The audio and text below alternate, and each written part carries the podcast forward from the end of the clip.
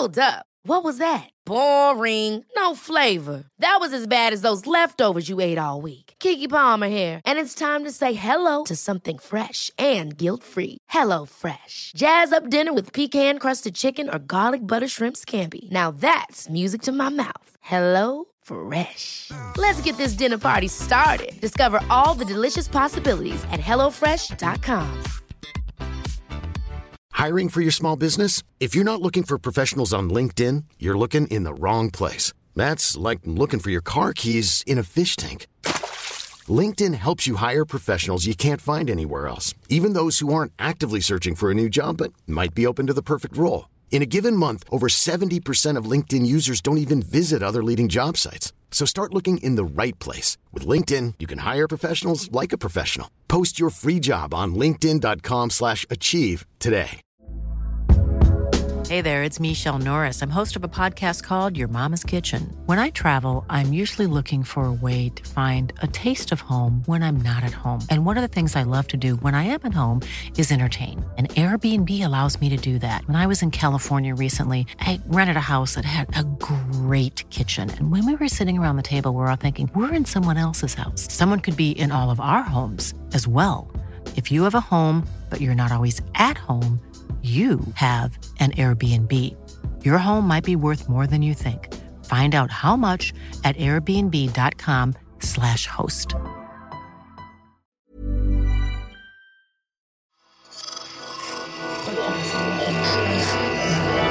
Esse podcast é apresentado por B nove ponto com ponto b r.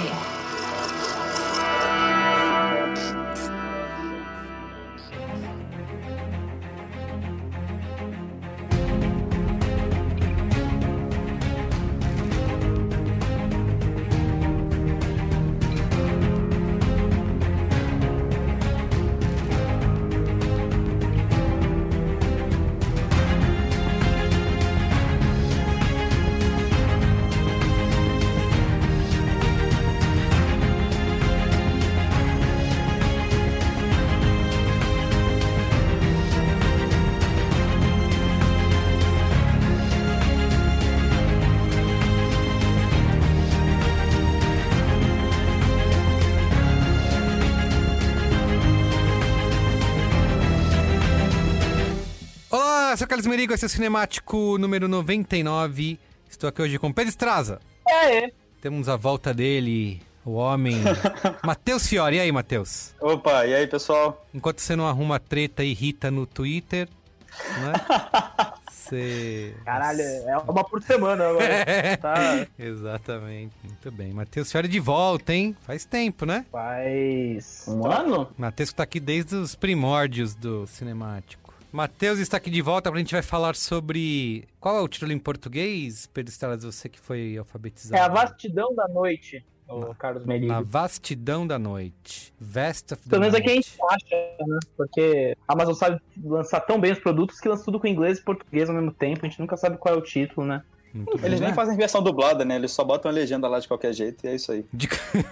Não, isso. Quando eles, não faz... fazer, tá quando eles não fazem o contrário, pra mim tá bom. Que é quando botam só a versão ah. dublada sem legenda. Aí... É verdade, é verdade. Não tem a versão original. Bom, é a, é a estreia do Amazon, né? Amazon Prime Video, que a gente vai falar aqui hoje. Também a gente vai trazer daqui a pouquinho... Nossa galera aí, Robson Bravo, Jéssica Correia e Liv Brandão, pra gente falar sobre Little Fires Everywhere, é isso? Temos incêndios em toda, toda parte. parte. Também estreia do Prime Video, né? Que originalmente é do Hulu, né? Que não existe aqui no Brasil, tá cagando pra nós. Mas estreou também no Prime Video aqui, série em oito episódios que você pode streamar, como diria Buzzword. Pode ocupar seu tempo. Isso. Então tá bom, vamos lá. Mas antes, ó, quero falar aqui, como sempre, da nossa família B nove de podcasts. Você pode acessar podcasts ponto b nove ponto com ponto b r para acessar lá todos os nossos programas que a gente continua produzindo aí nesse momento de isolamento social, né? Você fica em casa, mas pode continuar ouvindo podcast, mesmo que você não pegue seu ônibus, seu metrô, ande de bicicleta ou dirija por aí. Você tem muita casa para limpar, como um ser humano normal, que a casa nunca para, a louça não acaba, é infinito. Enquanto você faz isso, você pode ouvir os nossos podcasts, tá?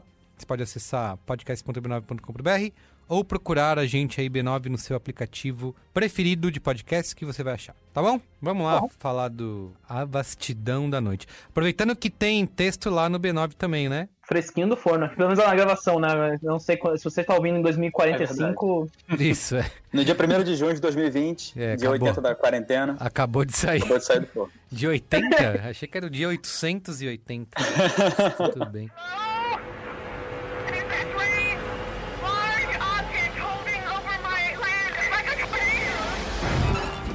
What's going on, Everett? seven eighteen here at W O T W. We got a sound we'd like to play that seems to be bouncing around the valley tonight. Yes, I have a story that might be helpful. I can tell you what's going on. The sound we heard out in the desert, it was coming from thousands of feet higher than anything could climb. They've come here before. They've liked this place. They always have. five p.m. and we may have something that'll need some control. What? We folded from Colt Canyon. Hey! What's that? It's Everett. Stop smiling. What's he doing here? He's helping me. Stop smiling. Get in! It's outside of town! Come on, come on, come on! Hey, come on!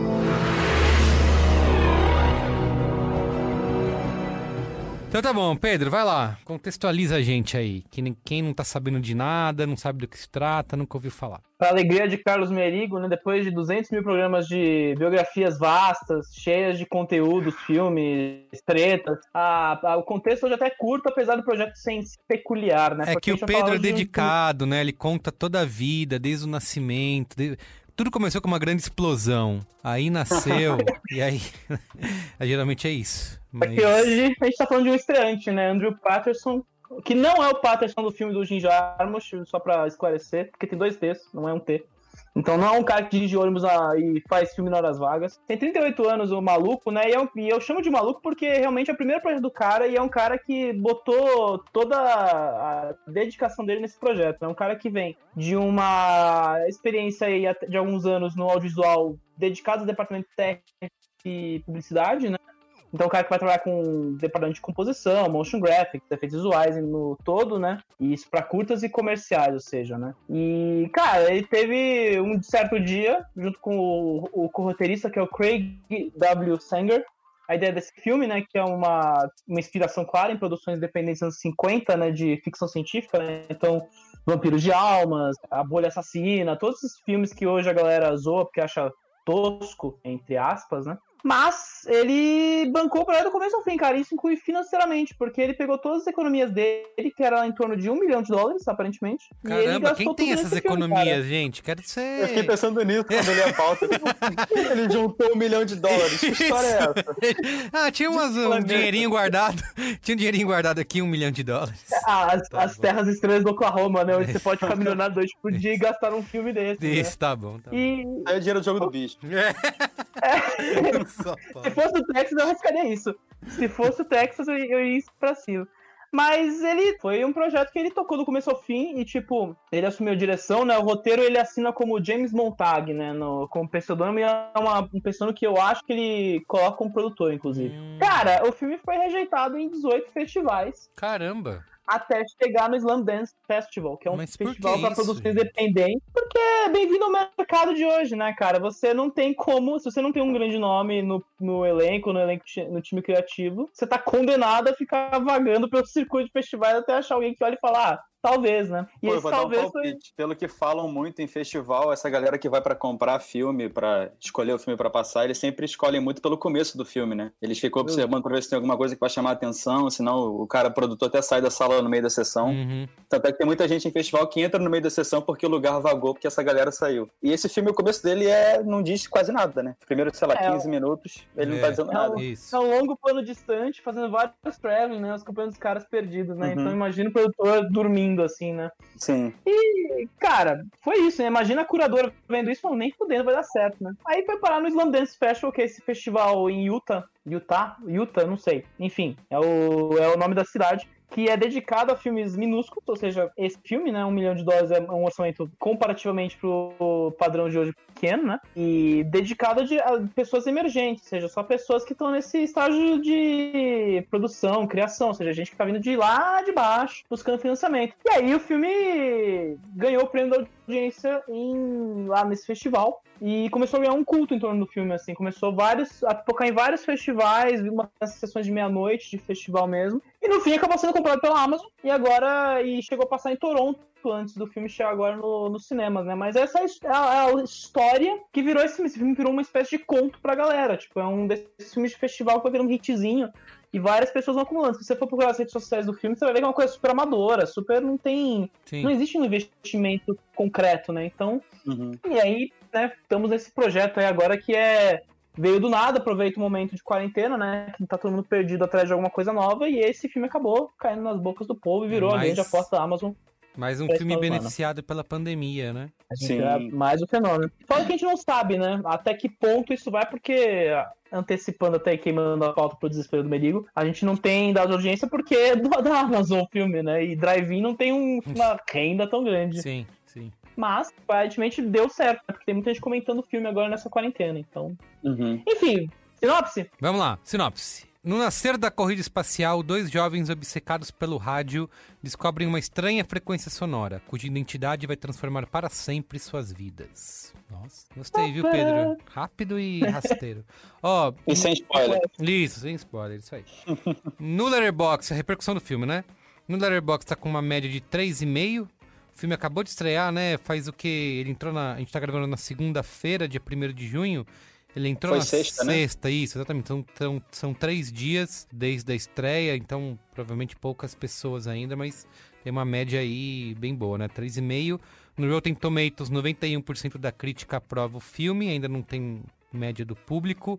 E no Metacritic tá com oitenta e cinco de cem. Ah, vale comentar, além de... que não tem dados de audiência porque é a Amazon, né? É, o filme, ele já tinha uma estratégia de lançamento, né? E era uma estratégia de lançamento diferentona, que era o lance do Drive-In, né? Porque esse filme é o programa de Drive-In mais ideal possível, né? Porque é o filme do, do escuro, né? Passado nas, no... nas noites vazias de uma cidadezinha pequena, né? Coisa que Drive-In, né, é perfeito, né? Uhum. E, cara, mesmo mesmo nesse caso de quarentena, eu devo fazer isso acontecer, né? E algumas cidades no Oklahoma tem drive-in lá ainda, né? E eles fizeram uma estratégia bem legal. A Amazon bancou um projeto que você paga cinquenta centavos de dólar, que era o preço que você pagava pra ir pra drive-in nos anos cinquenta. Os bons e velhos anos cinquenta, lá, quase, quase um século já atrás, né? E é, o filme foi exibido em sessões conjuntas com o episódio de Flintstones, que era tipo a grande série da época, né? Basicamente. Então é um projeto que, de novo, aproveitou um pouco do boost da quarentena, não chegou a liderar a bilheteria, eu vi que é um outro filme que tá liderando a bilheteria nos Estados Unidos, que é também super B, mas deu certo aí, agora tem uma galera que comentou bem, assim, o projeto, e é, mas é muito regional, muito localizado ao Oklahoma, onde ele tá passando desde o último dia quinze de maio, então por quinze dias passou lá exclusivo, foi uma, uma coisa meio local do, da, da região, do estado, e agora chega na Amazon para entreter milhões de pessoas ao redor do mundo, né? Muito bem. Matheus, faça as honras aí, você que está de volta, você que escreveu a crítica, o que, que você achou do Vastidão da Noite? Eu, sem spoilers, né?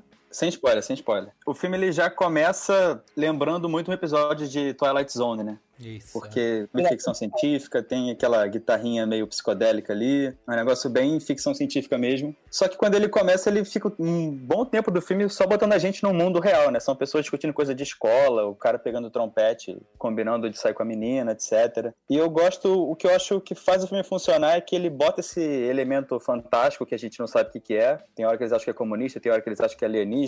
Né? É. E eles escolhem. É muito estranho falar disso hoje em dia. É, né? Isso é. Não que a gente não esteja voltando a isso, né? Mas. Pois bem, é, vamos... pois é. Anos cinquenta e dois mil e vinte é logo ali. É isso. Só que ele nunca traz isso pra frente do filme. Ele fica alimentando a neura dos personagens. E eu acho que ele constrói o terror assim, né? Nessa dialética de. Ele bota o relato de alguém, o relato é um negócio super fantástico, grandioso, conspiracionista, só que você nunca vê nada, você só sabe a reação das pessoas e como aquilo impacta nelas. Então a ficção científica fica mais ali pro final, quando acontece ou não alguma coisa, e o filme fica muito mais como um terror, né? Então eu acho que ele... eu achei bem legal essa proposta de trabalhar assim, escondendo um pouco as coisas para tornar o final uma grande revelação. Até porque não tinha grana para fazer grandes malabarismos, é, né? Cara, tem uns efeitos, depois você percebe que o filme tem um milhão de dólares de orçamento, você fica até impressionado Isso, com é. o... os recursos ali, né? Eu não que acho é que parece que ele custa... Eu, vi, eu li alguns textos com pessoas dizendo que o filme... é barato, tem cara de barato. Eu não tive essa sensação, assim. Acho que pois com, é, nem eu. Com pouco orçamento faz coisas impressionantes, né? Inclusive é, para criar toda essa ambientação, né? O que eu acho que dá para você notar, mas para mim isso é um grande mérito do filme, é que ele trabalha muito no áudio, né? Na experiência sonora. É quase...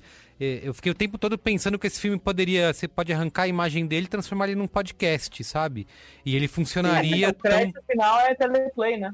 É, então, ele funcionaria muito bem como um podcast. Porque, cara, essa imersão sonora que eles são capazes de criar... até porque é um dos objetivos do filme, né? Quase um Guerra dos Mundos atualizado, né? O próprio rádio se chama, né, é W O T W, né? É War of the Worlds. É, então, então, é, então tem esse lance, né, de atualizar o, o Orson Welles, aí, atualizar o Guerra dos Mundos.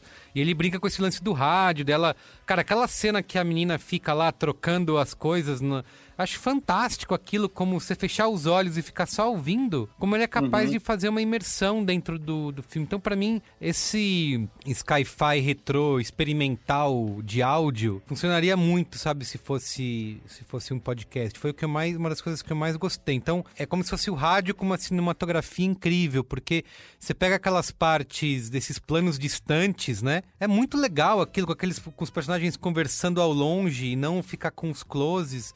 Isso é capaz uhum. de criar, né, essa atmosfera de, de te mostrar essa escuridão, né? É meio que um contrassenso, assim, mas ele consegue é, exibir, mostrar na tela essa, essa escuridão aí, essa vastidão que, ele, que o título traz, né? Então... tem um longo traveling lá que ele, que ele usa pra, inclusive, localizar você, e você tem a percepção de que, cara... é, como nos cinquenta, como cidade pequena interior, tá tudo muito isolado, né? Você Sim. tem a, a, o evento de basquete na puta que pariu. Que é aquele que entra no ginásio, rádio, né? Que é um longo plano, assim, isso, né? Ele, ele, ele dá uma tiradinha nessa hora, né? É. E eu gosto que esse tudo, esse lance experimental... obviamente a partir da ideia e do conceito do diretor, mas talvez aquele negócio que a gente fala da limitação orçamentária acaba fazendo o cara ser mais criativo, né, pra conseguir uhum. é, contar a história. E eu acho que apesar desse lance retrô, que ele já conta ali esse estilo Twilight Zone, né, já mostra que é um programa de T V logo no início, eu acho que esse retrô faz com que tenha um ar de originalidade, sabe, que tenha um frescor, assim, que ele consegue ao mesmo tempo referenciar essas coisas do passado, mas ao mesmo tempo parecer super original e novo, assim. Pra mim é um dos grandes méritos do filme em relação a isso. Antes do, de eu passar a palavra pro Pedro, eu só queria dizer o que eu acho que pra mim é o, o problema do filme, digamos assim, entre aspas, que pra mim é um dos grandes problemas frequentes do gênero em si, de grandes outras obras que são muito boas em criar um mistério, né, em fazer você ficar ali...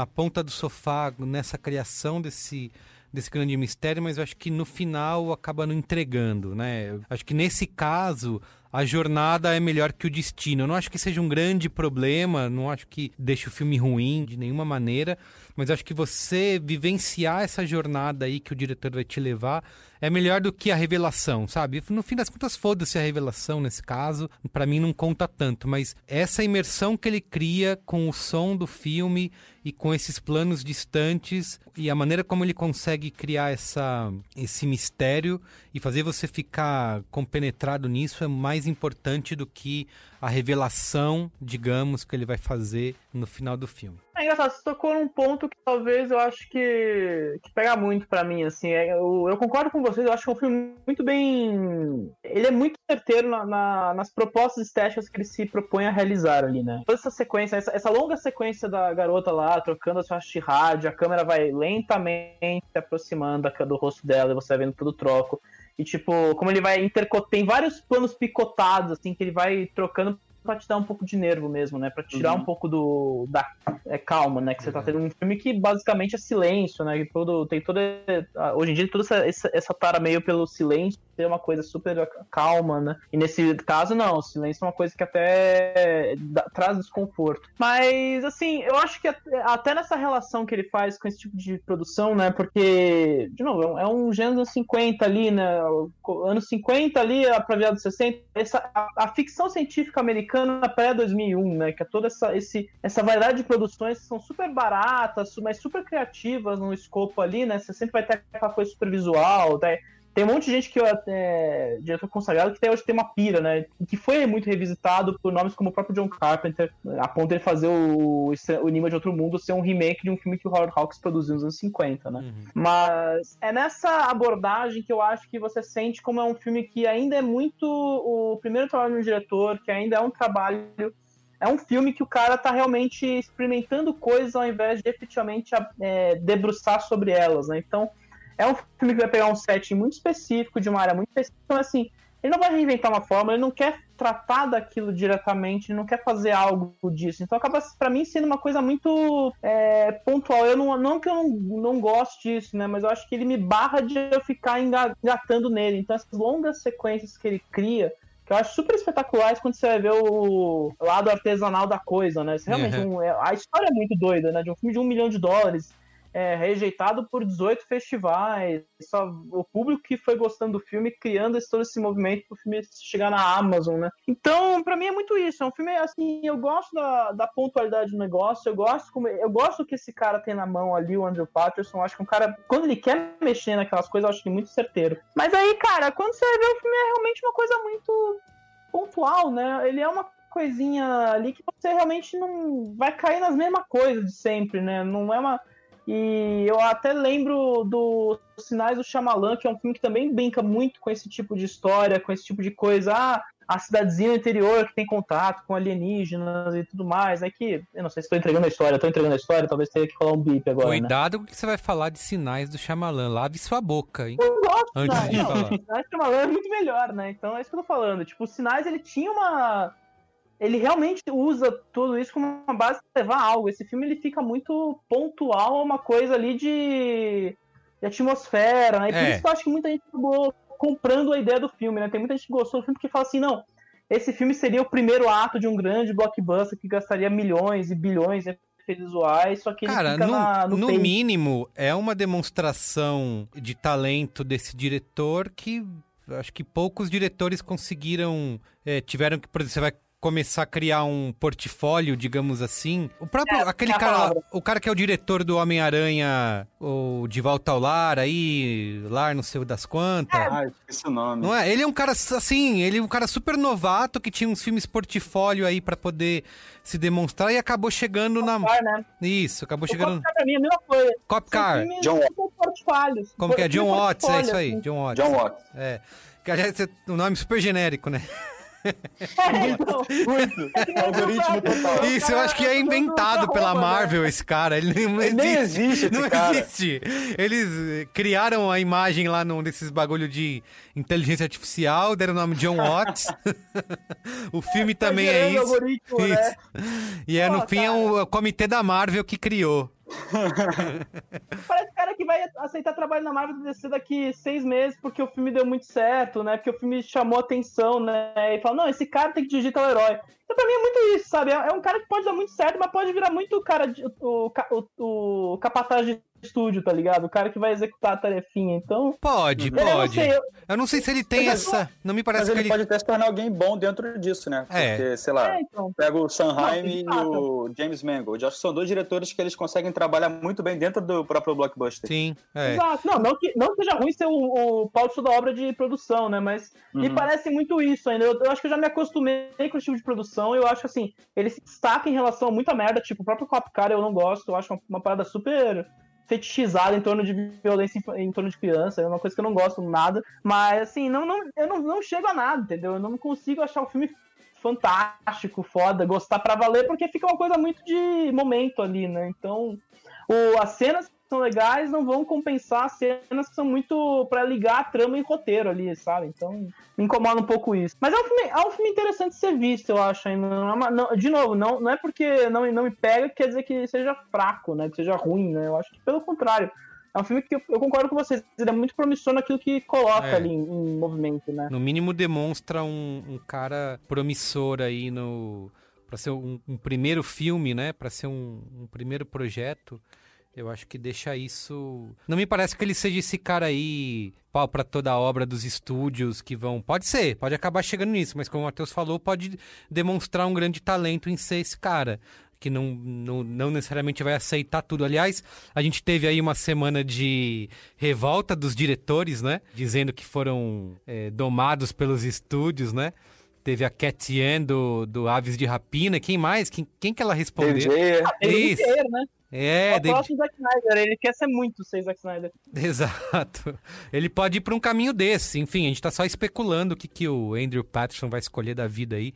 Mas acho que ele tem tudo para... Ele pra... pode ser o... o cara da bruxa também, né? O é, cara do... exato. Agora, porque esse filme tem muita cara de Blumhouse ou A vinte e quatro. É isso, tem, tem muito, tem muito. Porque Eu... ele faz... Primeiro que ele faz o terror com um evento super pequeno, né?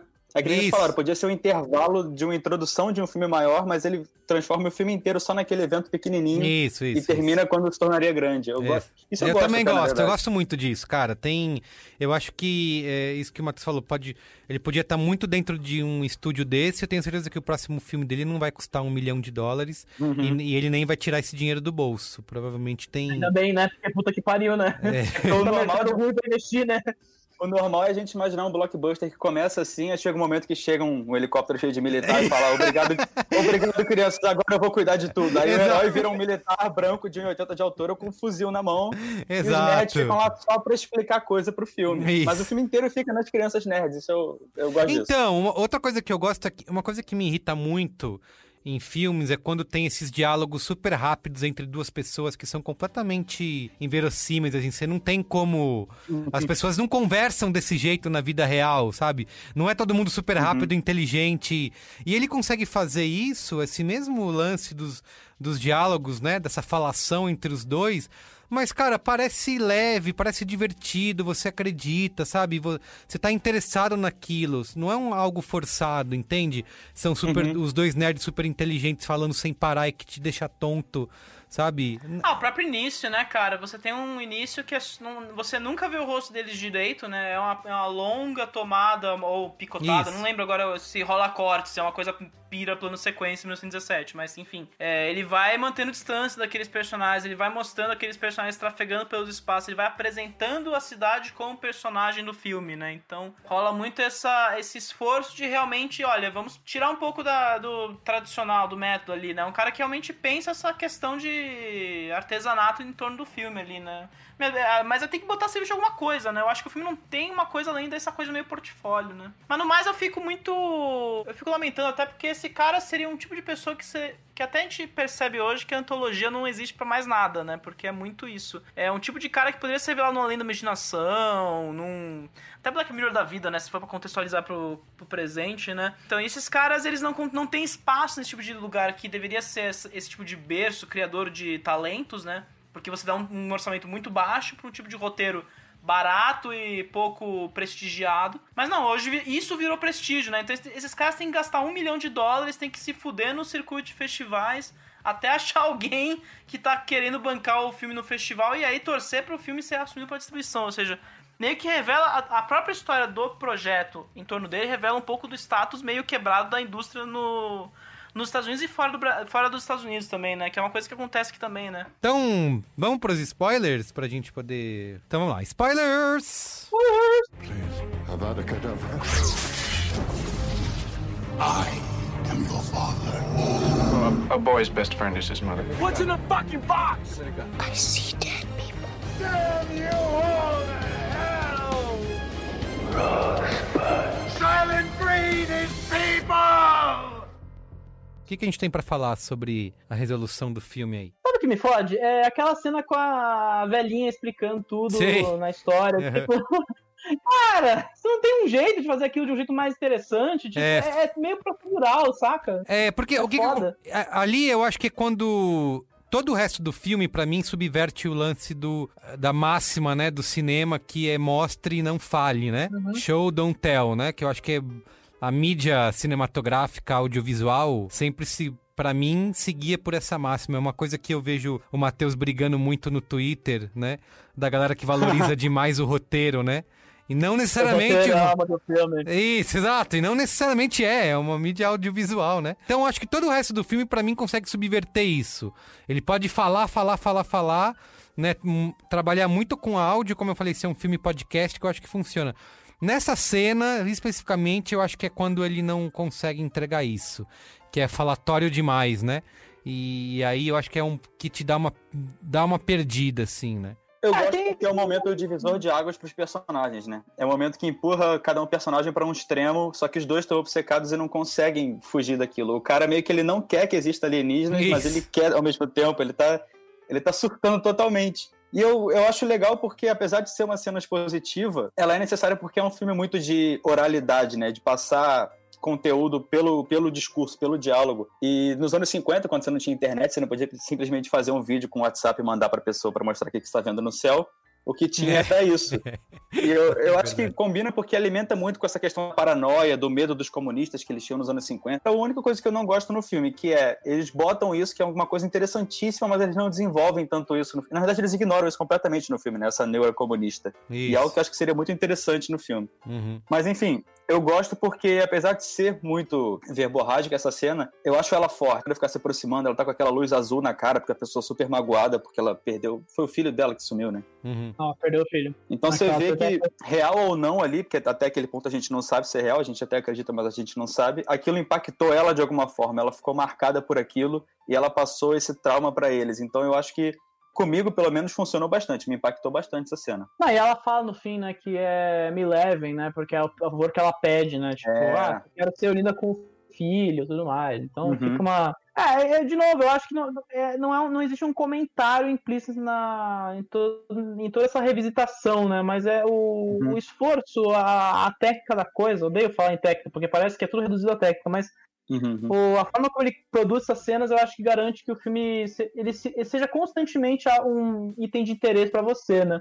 Uhum. Então, é que o que o Merigo falou, ele é muito mais interessado no caminho do que em uma exposição final, né? Ele tá mais preocupado em explorar é, pelo gênero a reação dos personagens de acordo com as informações que eles recebem das novidades que vão chegando. Uhum. Então é muito mais para mostrar a apreensão deles e criar apreensão na gente do que criar um grande mistério mirabolante digno do filme do Christopher Nolan, alguma coisa isso, assim. Isso, é. É, é verdade, não tem essa... Acho que cobrar isso do filme também é injusto, né? Uhum. Acho que não precisa, no fim das contas, assim, você querer... É, é o que eu falo, é, eu acho que é injusto, mas ao mesmo tempo é, ele se baseia nisso, né? Em criando esse mistério, em, em, em trabalhando com isso, em te deixando cada vez mais tenso por isso, e quando uhum. chega nesse final, pra mim não tem essa, digamos, essa entrega, e não precisa necessariamente ser algo super espalhafatoso, né? Eleva, né? É, exato. Não precisa fazer isso. Uhum. O... É, não, tem coisa assim, eu acho que aí você percebe um pouco ó, como é um diretor em começo de carreira, alguém que ainda não tá apostando tanto no material que tem em mãos, né? Você vê que ele vai pesar muito a mão no negócio do formato, além da imaginação, fazer aquelas transições pra telinha de T V nos cinquenta, pra uma pra tela full screen H D lá que ele tá, que ele tá tomando, ainda que tá no efeito da película, né? Então uhum. você percebe que o cara, ele quer repetir um, um, um clima, uma atmosfera, um tom, aquela coisa que a gente tinha nos anos cinquenta, esse, esse tipo de perturbação. E até certo ponto ele é efetivo, só que aí quando ele, ele não sabe pra onde apontar essa, esse cano, aí a, a coisa meio que fica por ali mesmo, né? Ele não vai, não vai vazar para outros cantos, ele não vai fazer muito além daquilo que ele se propôs a fazer, assim. Então, uhum. é bacana. De novo, não estou falando que é ruim, não é ruim, longe disso. Só que é um filme que acaba para mim sendo frustrante e é meio que uma coisa típica de um projeto de portfólio, entre aspas, entre coelhinhos voadores, né? Então, mas só pelo filme fazer a piada de que é mais provável a gente ser invadido por alienígena do que por comunista, é. Eu acho que já valeu. Tá? É isso. Valeu, valeu, muito bom. Né? Exatamente. Já valeu muito, cara. Muito bem. Vamos dar notinhas? Vamos. Quem quer começar aí? Matheus? Pode ser. Acho que a minha nota é maior, né? Eu dou quatro estrelas. Quatro estrelas. Ô, muito louco. Bem. Eu vou dar três e meio. Ah, tá bom também. Olha aí. Agora eu vou baixar com o meu dois e meio aqui. Que... dois e meio? Não, não, não, não. É. Não aceito. Você deu, de nada. Você deu três lá no Letterboxd? Diminuiu? Eu dei dois e meio, não dei três. Não, eu, eu tinha visto... Mesmo. É mesmo, eu tinha visto três. Aí, ah. ó, tá, tá sendo influenciado pela mídia. Olha tá só, poxa, Pedro Estraza. A média é três vírgula quatro. Então vai ficar... três vírgula cinco. três vírgula cinco. Aí, né? Tá bom, tá bom, né? Acho que é um bom... Tá certo, tá justo. Chegamos num bom consenso aqui, apesar de você ter tentado dar o golpe pra variar. É, mas o hater returns, né? É isso. Bem que a ma... minha, minha, minha sina. Ainda bem que a matemática nos salva. Muito bem. Então é isso. Ficou média três vírgula cinco aqui do Cinemático. Então é isso, gente. É isso. É isso. Então é nóis. Obrigado, viu? Valeu, galera. Valeu. Beijo. I have always had the best intentions. Someone burned down your house with you inside. Elena, do you know anyone that would do this? So rent is three hundred dollars a month. So is it just you and your mom? Mm-hmm. We move around every few months. She hides stuff, just like everybody else. I called the person that you listed as your previous landlord, and strangely, he didn't seem to know you. Are you threatening me?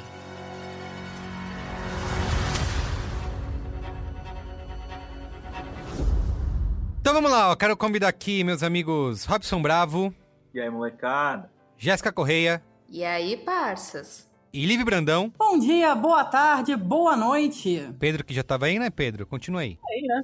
É, encostado aqui, né? Mas bora não, Pedro. Agora a gente vai falar de pequenos incêndios por toda parte. Little Fires Everywhere. Fogo no parquinho. Que...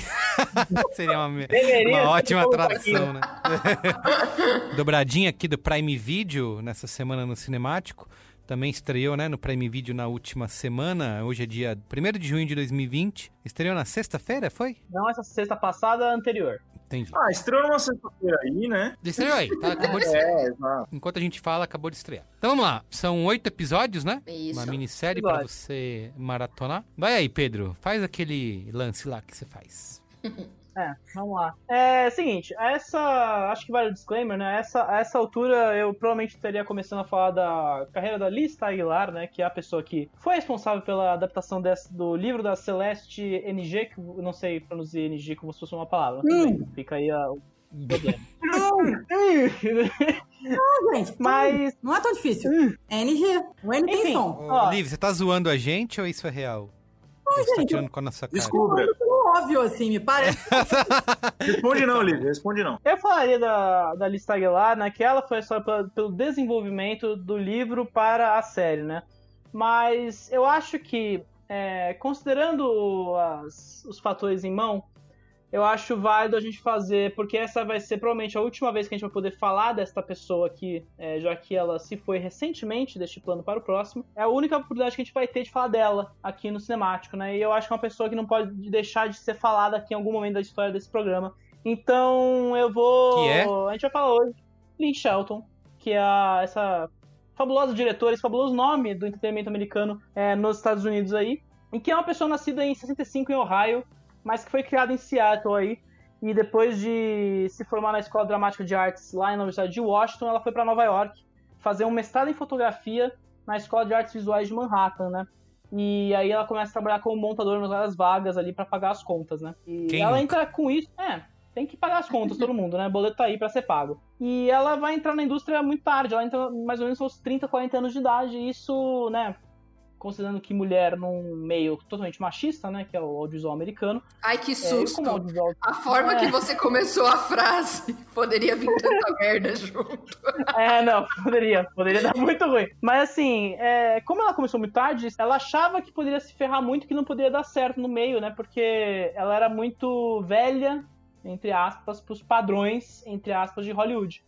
Mas aí ela foi numa palestra da Claire Denis, aqui na, lá no, no fórum lá de Nova York, e ela fala, a Claire Denis, que ela começou o primeiro filme dela quando ela tinha quarenta anos de idade, né? Isso foi uma, uma espécie de encorajamento dela, e ela começa a carreira em dois mil, dois mil e seis com We Go Back, que é um projeto inspirado até na própria experiência de vida dela, que ela fala, né? Ela falava, né, que a carreira dela meio que... Ela tinha um impulso criativo mais forte na infância, e com a adolescência isso se foi como lágrimas da chuva. Como quase todos os filmes dela, não foi um filme que saiu muito do circuito de festivais, né? E ela ainda vai lançar o Brilhantismo Natural em dois mil e oito, antes de lançar o, em dois mil e nove o Dia da Transa, que é um filme que marca aí uma parceria dela com o Mark Duplass, que vai ser ator em Manda Sua Irmã e produtor do Outside In dela, né? E aí ela começa a aparecer no cenário, né? E aí ela vai encomendar uma sequência de Touch Feeling, Encalhados e o próprio Outside In. Mas, assim, é, todos eles não foram, não deram muito certo, não foram pra frente, né? Não, não foram grandes sucessos de bilheteria. Nunca foi um grande sucesso comercial ali em Shelton. Mas, né, ela foi... achou na T V uma forma muito boa pra ela de ganhar reputação e virar uma das puta diretoras, né?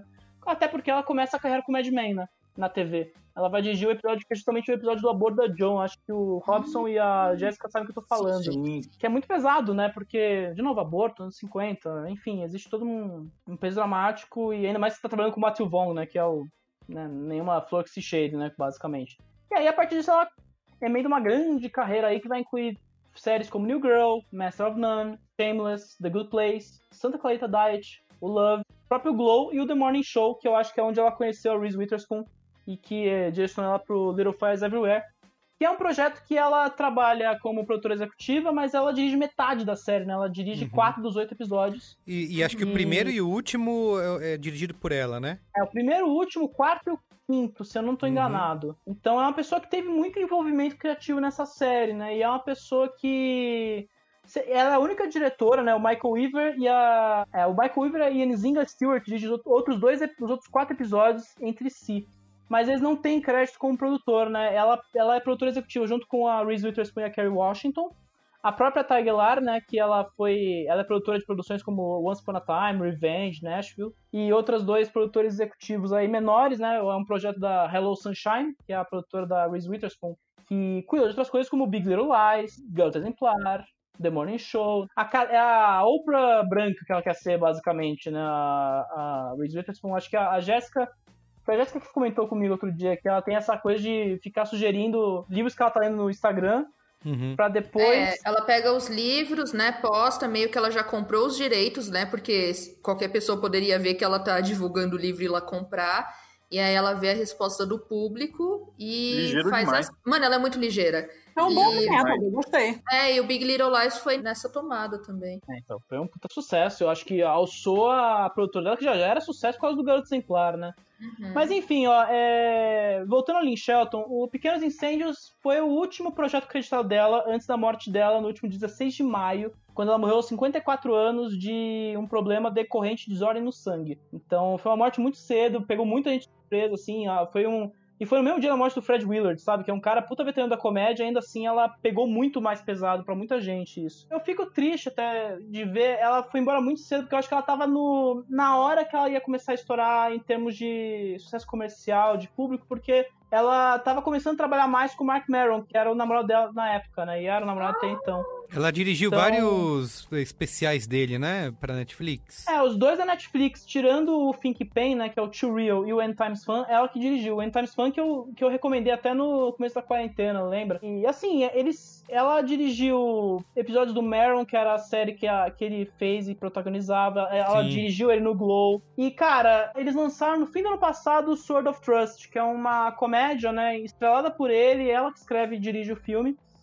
E assim, o filme não é exatamente genial, bom, foda, tudo mais, mas assim, ele sugeria que era tipo uma, uma das parcerias criativas espetaculares, sabe? Porque o Mark Maron, eu acho que a, acho que a Jessica e o Robson, pelo menos concordam comigo, é um cara que nunca teve espaço pra ser esse puta ator, mas ele é um cara que tem um, um alcance ali dramático, sabe? Eu acho, eu concordo. É, mas eu acho que é meio isso que você falou, assim, não dá nem pra gente saber até onde vai o alcance dele, porque a gente nunca viu até onde vai. Profundo. É, Robson não ouviu o podcast. É, tipo, a, a coisa que ele fez que mais, que mais repercutiu, não por causa dele, é o Joker, né? Que é só uma ponta. É, não, tem o Glow também, né? É, o Glow. Teve, é, mas o Joker é maior que o Glow, né? É, com certeza. Mas o Sword of Trust, ele tinha essa... ele tem isso, é um filme que permanece inédito aqui no Brasil, né? E... mas ele é um... é aquele filme que dá espaço pro cara fazer. Eu acho que uhum. os dois, eles estavam muito na...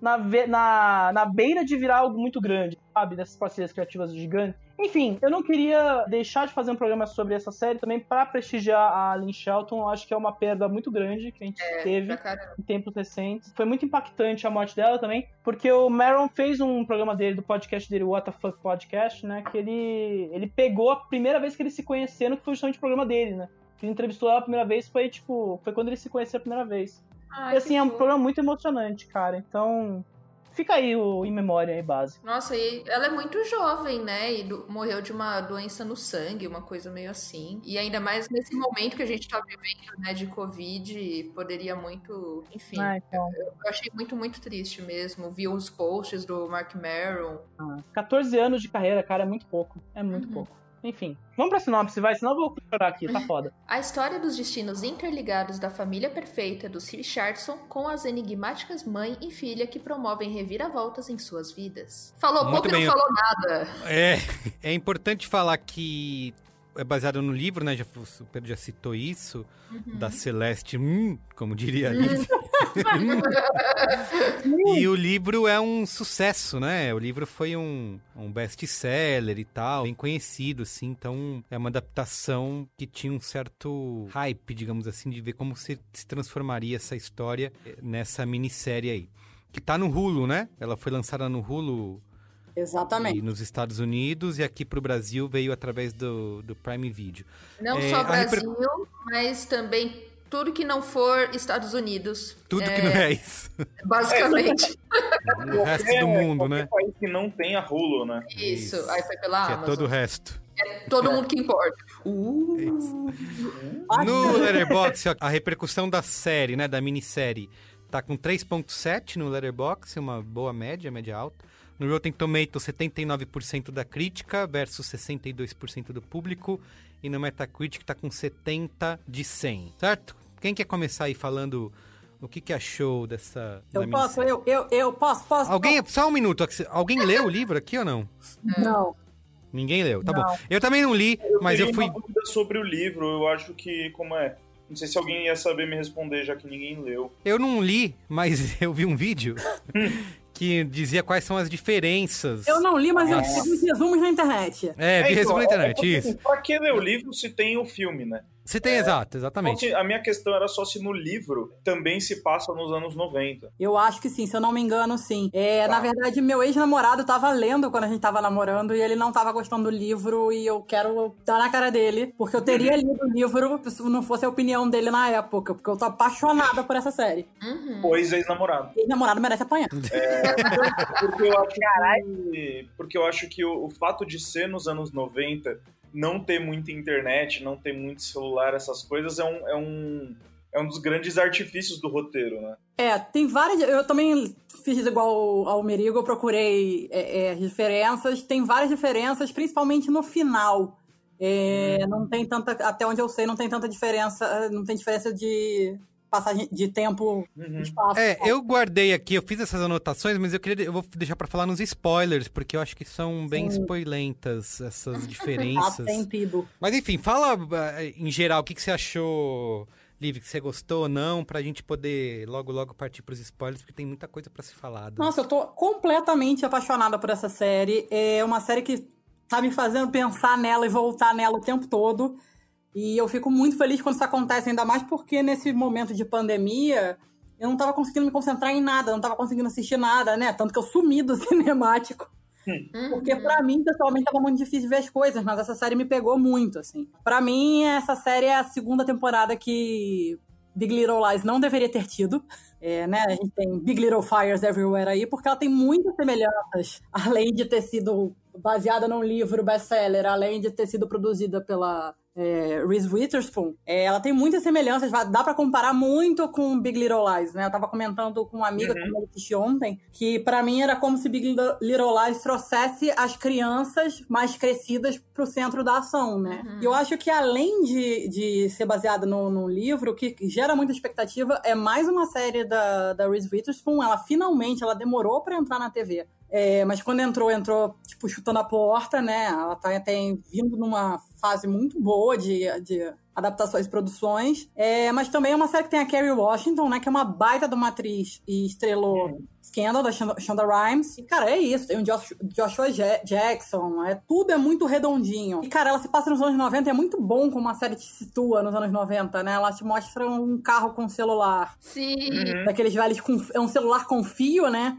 E logo uhum. depois a gente vê a, a, a personagem, a Mia Warren, a personagem da Kerry Washington, dando uma revista com as Spice Girls na capa pra filha. É. Sim, esse sim. detalhe é muito, tipo, rapidinho, no começo já te fala onde é que ela tá. E a série, ela vai se desenrolando de um jeito que nada fica solto. Ela vai, mas ela vai voltando, resgatando, explicando certas coisas que aconteceram lá atrás, que é muito, assim, é muito gostosa, é uma série que te prende, assim. Sim. E eu acho muito curioso o fato da personagem da Reese Witherspoon ser praticamente a mesma personagem de Big Little Lies, né? Sim, eu acho que ela quer pegar os personagens com mais drama, mais chatinhas, eu acho que pra mostrar que ela não é aqueles papéis de comédia romântica que ela sempre fez, eu acho que vai um pouco por aí. É, mas ela corre risco de ficar é, é, estigmatizada por essa personagem, né? Ah, porque nas duas séries... É, ser xingada amiga... na rua igual vilão de novela, né? Exato, né? Um amigo meu definiu muito bem, falou que ela é cheia de tentáculos sociais, eu adorei essa expressão, e os filhos wow. dela têm personalidade forte, ela tenta moldar os filhos num ideal de perfeição,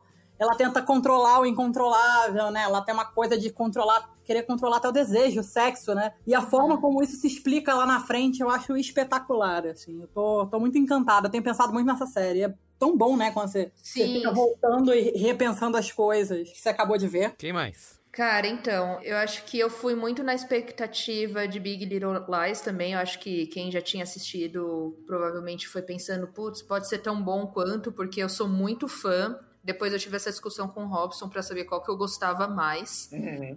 e eu acho que eu gosto das duas de formas diferentes, eu percebi depois de um tempo, maturando a ideia... Então, eu acho que Little Fires faz um papel, nas, um papel na cultura de como mães são diferentes e iguais. E eu acho isso muito, muito bonito. E como não tem certo e errado, tá todo mundo correndo pelo caminho que acha que vai funcionar. A gente tem vários exemplos de mães. Eu acho que é, faz a referência a Big Little Lies, porque também é uma série que fala das relações das mães na sociedade, então é, eu acho difícil não ligar uma à outra. Eu acho que ter colocado essa série nos anos noventa, essa ambientação, como as adolescentes tinham... como elas tinham que se expressar, né? Porque, querendo ou não, hoje em dia a gente tem celular, beleza, mas... quando você é adolescente e não tem tecnologias, digamos assim, você tem que achar um jeito pra fazer outras coisas. Pra fazer eu acho merda. Que a... Pra fazer merda, exatamente. E eu acho que a dualidade de todos os personagens é algo que a gente quer levar pra frente, a gente quer conversar e quer discutir o que, que eu faria. E é uma série que traz muita discussão e eu acho que é isso que a Liv falou. Ela, ela perdura muito tempo depois de você assistir. Você fica com aquela série... ruminando e tentando, e ela não sai da sua cabeça, eu achei muito fantástica. Tamo junto! Uh. Cara, eu... quando eu fui ver essa série, eu não fazia a menor ideia do que, do que eu ia assistir, na real. A Jéssica só como tinha comentado, ah, tem essa série da, da Reese Witherspoon, não sei o que, eu falei, ah, vamos ver. Cara, e eu, eu achei animal a série. Eu não tinha assistido ainda o Big Little Lies, e essa série me deu vontade, quando eu terminei ela, eu falei, cara, agora eu quero ver o Big Little Lies, tipo... da onde saiu isso, me dá mais, sabe? Quero um intravenoso dessa porra, me dá mais. Não vai a segunda temporada só, evita. Não, não, eu já, eu já, fui, eu já fui vacinado. É, beleza. Inclusive, tomara, espero que o bem vença e não exista uma segunda temporada disso, porque não precisa. Cara, eu gostei pra caramba, assim, tanto que eu, nesse exercício de depois ir assistir o Big Little Lies, eu percebi que pra mim, eu prefiro o Little Fires. Eu gostei mais do Little Fires, eu achei que ela é uma série mais plural na, nas coisas que ela toca, a maneira que ela, que ela conta, ou como cada episódio acontece em reviravoltas e vão e vai, tipo, complicando a trama e vai tendo vários subnúcleos. Eu acho muito mais, muito mais interessante as coisas que acontecem, então eu gostei demais da série. Eu tava falando dos anos noventa, eu acho que coisas que acontecem na série pelo fato de ser nos anos noventa, funciona, faz essas coisas funcionarem, porque hoje em dia ia ser completamente diferente. Essa série não ia ter oito episódios, ela ia ter quatro. Ah, mas assim, dá pra fazer uma lista enorme de histórias é, é, do passado que acabariam se as pessoas tivessem celular, né? É um exercício... Exato, exato. Então, eu acho que ela foi muito bem colocada nessa época pra... pra... como artifício de roteiro, assim, isso. E, cara, eu acho muito legal que os personagens dessa série, tipo assim, tirando uma coisa ou outra, e tirando quando o personagem quer ser filha da puta mesmo, no geral, é, é, é bem que a Jéssica falou, existe uma dualidade, não é todo mundo ruim, não é todo mundo bom, é, as pessoas têm muitas camadas, né, de, de personalidade nessa Nossa. série. Isso eu achei foda. É, isso, isso ia, ia levantar, até quando a Jéssica falou sobre o aspecto da maternidade, é que é uma uhum. série zero maniqueísta, né, que, que ela mostra que tem vários certos, vários errados, é, e, e um ponto de vista. Que você pode fazer merda, mas pelo seu ponto de vista você tá, você tá sendo correto, você tá... Exato. Você tá fazendo o melhor que você pode, né? Exato. Exatamente. E cada hora, isso é muito legal, porque cada hora eu ficava com raiva de uma das duas, assim. Os protagonistas que são a, a Kerry Washington, que é a Mia Warren, e a Reese Witherspoon, que é a Helena, cada hora eu falava assim, cara, mas essa mulher é uma vaca, não, mas essa mulher é uma escrota, ela é uma filha da puta, não, mas ela que é. E não é, todo mundo pode ser escroto, filho da puta, como todo mundo é. tem seu lado bom, né? É, é... Exato, isso é muito louco, tipo, porque se fosse uma estrutura mais convencional, a Reese Witherspoon ia ser a, a megera, ia uhum. ser a... que faz a tudo vilã. Pelo mal, ela, ela ia ser a vilã da novela mexicana lá, Paula Bracho, e a Kerry Washington ia ser a boazinha, que só quer o bem, que tá sempre pelo certo. E não, cara, tem umas coisas que você vê ela fazendo e você fala, meu, por que, que você tá se metendo nisso, sabe? Eu achei muito da hora essa série, assim. Foi esse esquema, eu, eu comecei a ver, eu falei, cara, eu quero ver como isso termina logo, eu quero consumir isso rápido, sabe? Eu quero mais disso. É, mas vocês realmente não, não maniquezaram o rolê, assim? Vocês não tomaram posição ali entre as duas? Fico com essa curiosidade. Só nos agora. Spoilers eu posso falar sobre isso. Tá bom, é, guarda. É, eu acho que é difícil, não, é difícil não tomar cem por cento é. de um lado. É, né? ah. Uhum. Ah, porque, assim, antes que o Merigo venha, já que eu já sei que ele tá indo com uma com pedra na mão, tacar na série... Não, não exagero, não é assim, que... não é assim. Ah, não, imagina. Tô, tô sentindo o, o desgosto do seu olhar. É. É, então, eu acho interessante vocês fa- é, falar, ah, não, a série não... Ela não toma um partido entre as duas, mas, cara, eu acho que existe um maniqueísmo que eu acho interessante, porque, primeiro, né, é inevitável, né, o paralelo com Big Little Lies, né, porque, a, assim, uhum. a, a Reese Witherspoon tem todo o controle da Hello Sunshine, eles, o diretor de cast é o mesmo, né, que é o, por incrível que pareça, é o David Rubin, atual presidente da academia, né, o que é a coisa mais what the fuck que eu... O cara tem tempo pra isso, ele não era pra estar tá resolvendo todos os milhares de problemas da academia, que são muitos. Cara, precisa pagar os boletos, é, né? Fazendo frila, frilinha. Ué. É, quem não... O anterior sumiu do cenário, esse tá trabalhando ainda, fazendo o job dele ali. Assim, é inevitável por... e eu acho interessante, porque o Big Little Lies, eu, eu concordo com o Robson, eu, apesar que eu gosto mais do Big Little Lies, eu concordo com o Robson que existe uma, uma vontade mais de arriscar com Little Fires Everywhere, porque eu acho que ele põe em ponto crítico alguma dessas relações e questões que cercam todos os personagens, né? Então, o Big Little Lies, ele realmente é uma questão puramente maternal ali, né? Sobre... É muito aquele papo de violência doméstica, é muito papo de misoginia que rola ali, né? Então, é, nesse caso, né? Você vê, principalmente, é, o impulso da Reese Witherspoon em trabalhar aquela personagem dela por uma questão mais... É o mesmo personagem, o mesmo tipo de personagem, né? A dona de casa com muito controle. E trabalhar essa questão por um lado mais negativo, né? E depois você vai ter uma explicação, como todo mundo aqui já falou, né? Mas ela é, é, é um cargo mais vilanizado em relação ao que ela fazia em Big Little Lies, que ela era uma pura heroína, né? Ela, Nicole ah, Kidman e a Shailene Woodley. Verdade. Mas eu acho que existe nesse, nesse ato muitas questões interessantes. Eu acho que na mão da Lynn Shelton, né? Por isso que eu busquei até dar mais destaque, porque eu acho que quando tá na mão da Lynn Shelton, ela percebe onde, onde tem que ir o rolê, sabe? Então, existem questões de... Estamos falando dos anos noventa, né? Os anos noventa são o quê, né? São aquele momento em que os, a população branca dos Estados Unidos meio que percebeu o racismo no, no país ali mais claramente, né? Pós Martin Luther King, pós Malcolm X, né? Pós todo esse rolê. E também pós Los Angeles noventa e dois, né? Hã? Rodney King, era isso que eu tava oh, falando. Rodney King, o próprio O J Simpson também rola, né? Então... É esse momento em que, assim, ah, não, nós temos que ser mais diversos, mas é esse momentinho que a série trata, né? É o tokenismo, né? É o negócio de você transformar o... a diversidade em um elemento de representatividade pura, né? A pessoa tá ali porque ela é, é... ela é negra, ela é asiática, uhum. né? Mas os caras não estão interessados em agregá-la, né? Então, é mais ou menos o mesmo buraco de onde veio o Corra, né? Se você pensar uhum. um pouco, né? Essa coisa do... da opressão racial e toda essa questão do subúrbio americano, né? Então...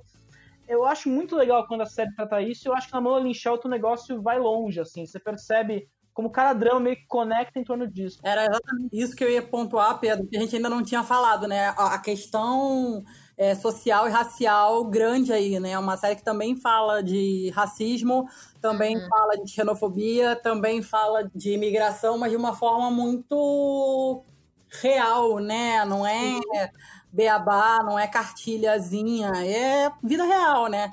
Até porque uhum. isso, Shaker, Shaker Heights, que é essa, essa comunidade onde se passa a história que existe, né? A autora do livro, inclusive, morou lá. É, em tese, é uma, uma comunidade integrada, onde negros e brancos convivem em plena harmonia. Mas a gente vai ver que é o caralho, né? Uhum. Não é bem assim. É uma questão de localização que tá desde o começo, quando vai citar Ellen DeGeneres, sabe? Que é essa coisa, a lésbica Sim. dos brancos, né? Tem toda Isso. essa... que o próprio Jay Simpson passa também, né? Não, esse contexto, ele realmente ele trabalha a favor, e ele é uma questão da... Assim, eu acho que quando escapa, quando não é da Lynn Shelton, por isso que eu fico meio triste que ela não dirigiu todos os episódios. Porque quando não é ela no comando, você percebe que o negócio dá uma patinada, assim, pro lado, assim, tipo... Especialmente ali nos últimos dois episódios antes do final, eu acho que tem um episódio lá que é desnecessário completamente pra mim, que eu acho que é meio novela pura. E a gente pode até tratar disso no spoiler, não quero estragar nada. Mas eu acho que ainda... Seria novela! A favorita tá no Globo. Essa questão racial é uma das diferenças, grandes diferenças do livro pra série, né? Porque no livro, essa discussão racial é só sugerida, ela não, não faz parte do núcleo. Porque a, as personagens, a Mia e a Pearl, nem negras são, né? No livro. Ué, e a não, série acaba... Não. É, e a série acaba transformando a questão, a questão, a discussão racial num, num, num protagonismo, né? Acaba tomando um protagonismo na série. Então, são, é uma das diferenças. É, o Pedro usou uma palavra aí que eu acho que é o que define a série pra mim, e isso não é demérito, depende do que você gosta, tá, não. Bem. Eu até falei isso pra Ju, e ela falou, não, pra mim não tem problema nenhum, eu, eu iria adorar. Que eu acho que ela é bastante novelesca, né, nesse sentido. Quase uma novela das nove. Inclusive tem uma Helena, poderia ter o... Manuel Carlos. Nosso amigo, Manuel Carlos escrevendo. Baker Heights no Leblon, né, o Alto Leblon. É. é Na verdade total. Não, é eu... da Cruzada de São Sebastião, a Selva de Pedra. Quem é quem é do Rio vai me entender. Nessa comparação com Big Little Lies, eu acho que não, não, eu nem faria essa comparação, porque eu acho bem injusta, porque Big Little Lies é bem mais complexa e tem muito mais nuances do que... ou Pequenos Incêndios aí, que pra mim é quase como uma aula, né? Tentando te dar uma aula de racismo pros americanos brancos liberais, né? Acho que a série pretende fazer esse retrato aí inteligente de raça e privilégio na sociedade americana, e eu acho que ela consegue levantar alguns pontos bem legais, mas acho que ao mesmo tempo eu não consegui enxergar essa, essas personagens tão complexas, assim. Eu acho que elas são bem de, unidimensionais, sabe? No fim das contas, de é, você tem a Reese lá, a Helena, que acaba sendo vilã de uma maneira que muitas vezes para mim soa bem inexplicável, até o tratamento que ela dá pra filha. Não acho que é justificável o jeito que ela faz, sabe? Entendo que eles tentam dar o contexto e o pano de fundo de por que que ela ficou daquele jeito, mas acho um pouco exagerado. E ao mesmo tempo, a personagem da Kerry Washington, que é a Mia Warren, acaba sendo tipo a mulher negra irracional, sabe, raivosa, que, que fuma maconha, sabe, artista loucona. Então tem um, alguns lances meio contraditórios, né, em querer mostrar, fazer esse retrato e trazer essas personagens que são... É, fazer esses comentários raciais aí, mas que quer apontar essa hipocrisia, né, dos liberais brancos. Você achou estereotipado? Cara, em certos pontos, não, não acho que é todo momento, assim. Eu gosto, eu gosto mais de quando elas vão discutir o episódio todo que discute maternidade. É o episódio que eu gosto mais, assim, de mostrar essas, essas zonas cinzentas, sabe? De que não tem mocinha nem vilã, de que aquele discurso que ela dá no tribunal, sabe? Que uhum. Quando ela fala de maternidade. Cara, isso eu acho incrível, mas a questão racial em si, eu acho que tem uma... Tem, tem uma problemática, é quase, eu vou usar uma coisa bem exagerada aqui, tá? Vocês podem me bater por isso. Eu quase vejo um Green Book, assim, no... Meu no como a série quer tratar o... como a série quer tratar a questão que racial. Isso? Sabe? Que isso? Eu vejo, eu vejo que ele cai um pouco no genérico quando não é Lynn Shelton. Inclusive, quando não é Lynn Shelton, eu acho que vira um pouco esse Little Verso da Reese Witherspoon, sabe? Que vai ter, vai chegar o... a Laura Dern, sei lá, convocar ele da Reese Witherspoon, sei lá. Enfim. Só, só apontando, que a gente tem um fanboy aqui. O quê? Porra! Acho que a palavra... Só nesse, nesse episódio, em quantos minutos de gravação? Em trinta e quatro minutos de gravação, trinta e cinco agora, você falou Lynn Shelton oitocentos e cinquenta e sete vezes. É, é porque ela morreu. Se tivesse viva, é, tá... Não, mas ó, enfim, é, meu, o... eu acho que é porque eu realmente acho que os episódios que ela dirige realmente você vê o o, dedo o, dela. O direcionamento para outro canto, sabe? Eu acho que e é isso que eu falo, o tokenismo, que eu acho, não, não, não, não sou especialista, mas essa coisa de você realmente pegar é. uma pessoa e transformar na representatividade daquela pessoa, sabe? Tem particularidade. É algo que eu li, eu... Eu, não, eu não li o livro, mas eu li alguns textos sobre a série, assim, eu só posso me basear na opinião de outra pessoa, porque eu não li o livro, né? Que diz que a série super satura, né, essa, essas camadas de segredos ocultos que as personagens têm, que é, e diz que a maioria dessas coisas não estavam no livro e acabam é, diminuindo essa, os méritos que o livro, que levou o livro a ser tão... tão bem quisto e tal, e ser um best-seller, que transforma a série nessa novela, né? Que diz que o livro não é, que ele é mais sutil nesse sentido, ele tem todas essas nuances que a série pretensamente gostaria de ter, mas na minha visão não tem. Cara, eu tô muito nesse, nesse lance de ver, de ter a sutileza da coisa, sabe? Sim. Da série poder te chegar naquele ponto que ela quer te dizer, mas sem precisar esfregar na sua cara. É, a série tem algum... E eu acho, eu acho que eu vou fal... a gente pode falar mais isso na parte dos spoilers, mas a série tem algum... Olha, eu preocupada com spoiler, gente. É... a série tem alguns diálogos mesmo que são muito desenhados, né? São é, muito... Isso. Eu não é, acho que é todo o tempo, tá? Eu não quero ser... Eu não quero ser injusto aqui, dizer que a série é isso o tempo todo, mas eu acho que ela consegue tratar de alguns temas e sugerir algumas coisas que são muito legais, mas ela dá essas escorregadas que me fazem revirar os olhos muitas das vezes, mas assim. É que tá. E que nessa comparação com Big Little Lies, eu acho que, que, que é foda, sabe? Quando você bota uma coisa do lado da outra... Tem barriga também, Carlos, aí que tá. É, ah, então, não sei não, véio, então isso que eu ia não. falar, é, eu assisti o Little Fires e depois o Robson foi, rever, foi ver... o Big Little Lies, e aí eu vi alguns episódios, e aí eu senti que na época que eu vi, eu gostei mais do que revendo agora, e eu não sei porquê, porém, continuo gostando, gostando muito. Então, talvez também, será que se você revisitasse, você ia achar tão distante as duas assim? Não, e sabe o que eu fico pensando? É, realmente. É, é, Merigo, que talvez a, a gente que está nesse processo, né, nós brancos que estamos no... É, pontuar que somos todos brancos aqui, porque podcast não, não tem vídeo, isso, não tem cara. É. Importante é, dizer. Mas nós brancos progressistas que estamos em, em constante processo de desconstrução, é, ouvir um diálogo tão, tão na cara quanto ah, as mulheres brancas sempre querem ser amigas das empregadas, pode hum. parecer muito óbvio e clichê, mas... Essa é a frase que a Helena precisava ter ouvido naquela hora, sabe? É, tem muita Helena por aí, tem muita... Tem. Essa geração dos anos noventa, né? Eu acho que a gente tá num ponto que a gente começa a encarar o... a própria história, que a história começa a se repetir demais, né? Eu acho que a série, ela também foca isso, né? A Helena, ela é fruto de várias gerações presas naquele subúrbio, né? E tentando não dar o spoiler aqui, né? Mas... É, é, a gente precisa muito pros spoilers, que a gente, tá, uma vidinha, né? A gente já tá que nem as personagens, já cheio de segredos ocultos tá aqui que a gente só vai revelar, né, no último episódio. Mas eu queria, antes de pros spoilers, só citar esse lance dos anos noventa que o... O Robson citou que... E, toda vez que agora que aparecia algum... Anos noventa, alguma coisa mais antiga, eu fico pensando nisso, assim. Tem coisas que... Tem histórias que nunca mais poderão ser contadas, né? Nos dias é. de hoje, porque uhum. um celular, uma internet arruinaria, né? A história era só é, alguém mandar um zap, né? Mas uma coisa... Eu não gostei da... Na série, dessa recriação dos anos noventa. Eu achei bem preguiçosa, assim. Tem, tinha, tinha muitos momentos que eu achava que não era nos anos noventa, poderia ser hoje, né? Em, em relação a figurino, direção de arte, tirando alguns usos de música, né, e de referências musicais e de pôster na parede. É da trilha do caralho, hein? É, é, a trilha eu gostei bastante, usei o Shazam várias vezes, aliás. Não, eu acho que incrível. E assim, você tá reclamando, mas eu vou refutar esse seu argumento, porque... Refutar! Refutar! Porque usaram Alanis Morissette nessa série... Como ninguém conseguiu usar nada. Que coisa linda. É, musicalmente eu acho boa. Musicalmente eu gosto. Não, mas olha só, Merigo, acho que dá pra refutar. É, de outra forma, parece ser passado hoje em dia, porque a moda de hoje tá bebendo muito nos anos noventa. Exato, exato. Os anos noventa são os novos anos oitenta. Sim. Eu tenho uma mom jeans agora, gente. O, é cabelinho, o cabelinho da Izzy tá com um corte parecidíssimo com o meu.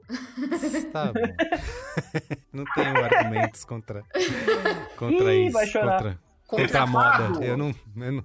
Eu tô por fora da moda. Vamos lá pros esportes pra gente liberar geral aqui, vai. Graças a Deus. Ai. I'm your father. Well, a, a boy's best friend is his mother. What's in the fucking box? I see dead people. Damn you all to hell! Rosebud. Silent breed is people! Eu quero, pra gente começar os spoilers, trazer mais essa lista de coisas, das diferenças pro livro, ah, né? Ah, é porque o livro é... tem que ser igual a série. Não, só Ai, pra pontuar, Deus. só pra pontuar alguém que tenha lido o livro, pra entender, né, a... a... a diferença entre uma coisa e outra, acho que não, não... Eu não sou dessa turma de que só pode gostar ou desgostar se você lê o livro. É, diz que teve isso do racismo, né? Que é um... No, no livro é mais uma discussão, ela é só sugerido, né? Não é o centro do livro. A Izzy não é uma pessoa... Não, não é gay no livro, ela é só uma outsider. A Bia, ela é bissexual. Eu quero rapidinho na, uma coisa. Nas... Outsider é assim, esquisitinha. Esquisitinha, exatamente. Ela, e ela não tem esse relacionamento com a Pauline, né? Que é colocada na série. A questão da Izzy, ela nasce prematura, né? Então, por isso que ela tem... Que a mãe tem mais... Teve mais trabalho, digamos assim, né? Dificuldades com a Izzy do que dos, com os outros filhos. E o lance do julgamento lá, né? Que a Mia não, não, ativa, não participa tão ativamente de trazer a filha de volta, né? Pra Bibi. Que bom que a, a série fez isso, né? Porque fica muito... Que, é aquilo que eu tava falando, que fica, a, a série ela vai voltando e vai adicionando camadas às coisas. Que depois explica-se maravilhosamente é. por que ela se envolveu tanto, né? Isso. E a mudança que eu acho mais cruel não é na série... Quem conta pra Pearl lá toda a verdade, né, é a, a Helena, né, que vai resolver se meter na vida dos outros e resolve contar. E no, no livro quem conta é a Mia, né, ela, ela é confrontada com isso, ela que resolve contar pra filha a verdade, toda a história dela e tal.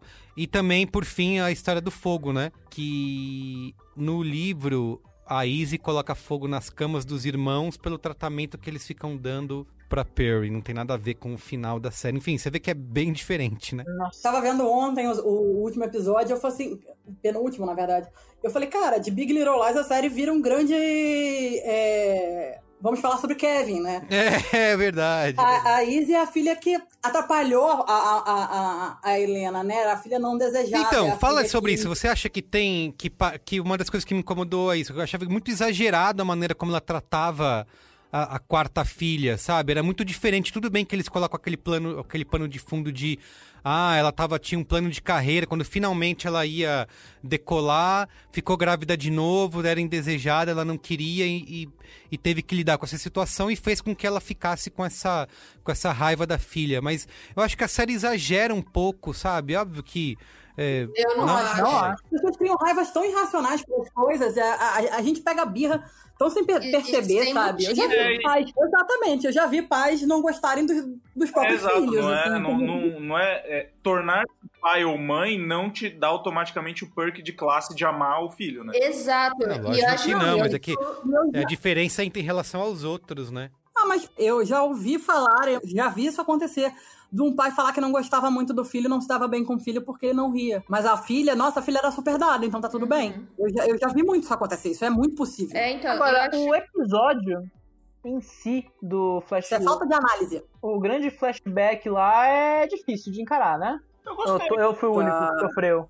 Eu adorei. Eu que flashback. Eu amei ver a, a juventude da Mia, como ela foi para Nova York. É, gostei o irmão também. Dela. Nossa, a história gostei. do irmão é muito boa. Helena, mas tem que voltar na Helena, cara. Tipo, vira, uma, vira um grande quadro negro. Ah, mas é pra dar um contraponto dela, né? Cara, eu gostei. Eu só não acho que combina com a personagem dela na atualidade, né? Porque ela era super descoladona, vamos viver a vida louca lá em Paris. E, e é, mas aí depois não, ela não, não, não. Mas, ó, tem uma coisinha que é o namorado dela... É que assim, ela fazia tudo organizado, com planos, igual a filha dela, que é, a gente vai ser doido até vinte anos, aos vinte a gente volta pra, ah, pra cidade, e aí a gente vai ter filhos, e a vida continua é. daqui, e aqui foram bons tempos que tivemos.